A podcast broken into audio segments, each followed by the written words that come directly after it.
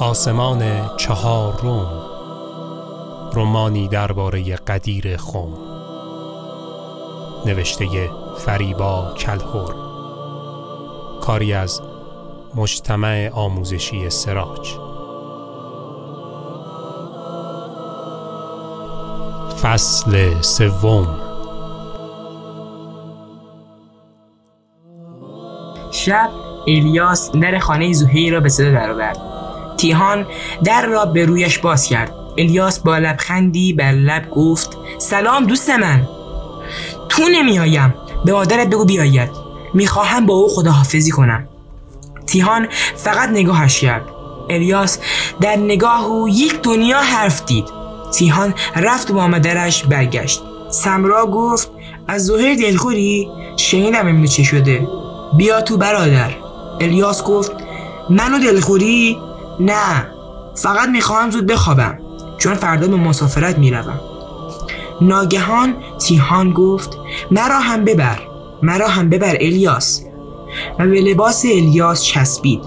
سمرا او را کنار کشید و گفت چه حرفا همراه الیاس بروی؟ برای چه؟ تیهان بار دیگر خودش را به الیاس نزدیک کرد و پنجهش را مثل تیغهای خارشتور در لباس بلند و سفید او فرو برد. الیاس با یک دست افسار اسبش را گرفته بود و با دست دیگر موهای سیاه تیهان را نوازش می‌کرد. سمرا گفت بس کن تیهان مگر ما با تو چه می‌کنیم که اینطور برای دور شدن از ما زجه می‌زنیم؟ الیاس با صدایی نرم و آهنگین سمرا را آرام کرد و گفت چه می‌گویی سمرا؟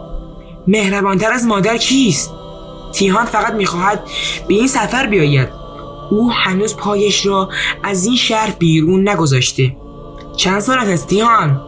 تیهان جواب داد یازده سال. و فکر کرد الیاس راست می‌گوید. خودش هرگز به این موضوع فکر نکرده بود. چطور می شود که آدم یازده سال داشته باشد و پایش را از شهرش بیرون نگذاشته باشد. الیاس گفت اگر سفرم پرخطر نبود چه بی داشت تیهان را هم ببرم. اما تو که مردم قبیله را می‌شناسی سمرا. اگر ببینند که برای مسلمان کردنشان آمدم معلوم نیست چه رفتاری داشته باشند. اما تیهان گوش نمی‌کرد و حرف خودش را می‌زد. اگر مرا نبری فرار می‌کنم. می‌روم برده می‌شوم. می‌روم بدبخت می‌شوم. می‌روم میمیرم. الیاس دستش را زیر شانه تیهان گذاشت و صورتش را بالا آورد. در نور مهداب در چشم و نگاه کرد و گفت بفهم تیهان سفرم پرخطر است. حتی رسول خدا به من گفته که ممکن است مردم قبیله مرا بکشند. خودم اصرار کردم که بروم. سمرا گفت پس چرا می‌روی الیاس؟ جانت زیادی کرده می‌روی کشته شوی؟ الیاس به سمرا جواب داد. کی دوست دارد کشته بشود؟ ولی بالاخره یک نفر باید این کار را بکند. تمام شهرها و قبیله ها مسلمان شدند. فقط دو سه تا قبیله لجوش باقی مانده. که قبیله ما هم یکی از آنهاست. دلیلش هم عمویمان حارس است. اگر او مسلمان شود مردم هم می شوند تیهان بار دیگر خودش را برای یک نمایش پر از اشک و آه و فریاد آماده می کرد اسب سرخ الیاس با چشمانی که در تاریکی مثل دو ماه کوچک برق می‌زد به تیهان نگاه کرد و گوشش را به جلو و عقب تکان داد. تیهان تعجب کرد و به نظرش رسید که اسب به او چشمک بامزی زده است. خنده اش گرفت. سمرا آرامش تیهان را که دید فکر کرد حرفهای الیاس او را سر عقل آورده است. اما تیهان ناگهان به لباس الیاس چسبید و گفت مرا هم ببر. هیچ قدری نیست. مرا هم ببر. من قول می دهم مواظب خودم باشم. الیاس گفت آرام باش دوست من. همین موقع صدای زهیل از داخل خانه به گوششان رسید که می گفت الیاس است پس چرا نمی تو؟ الیاس به وارد خانه شد. الیاس چهار سال بیشتر نداشت که یتیم شد. پدرش برای شکار بز کوهی از قبیله دور شد و هرگز بر نگشت الیاس و سمرا پیش مادر بزرگ شدند اما حارس ابن سعید امویشان مخارج زندگی آنها را تأمین می‌کرد. الیاس 18 ساله بود که در سفری به مدینه با اسلام آشنا و مسلمان شد. وقتی عموی الیاس که شیخ قبیله نیست بود این را فهمید عصبانی شد و تمام دار و ندار الیاس را از او گرفت. اسب و شمشیر و پابوش و خنجر و تیر و کمان و و سرانجام لباسهای تنش را هم گرفت. الیاس ماند خودش. الیاس برهنه. مادر به فریادش کسید و دو تکه پارچه سفید به او داد تا خودش را بپوشاند.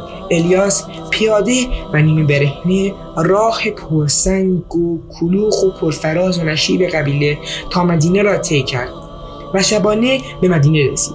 به مسجد رفت و از فرط تنهایی و خستگی و گرسنگی گوشه به خواب رفت. روز بعد هنگام نماز صبح نمازگزاران او را دیدند. و دورش جمع شدند. الیاس زیر نگاه دهها چشم حراسان از خواب پرید و حکایت زندگیش را برای همه و رسول خدا گفت. رسول خدا پس از شنیدن سرگذشت الیاس گفت الیاس مهاجری راستین است.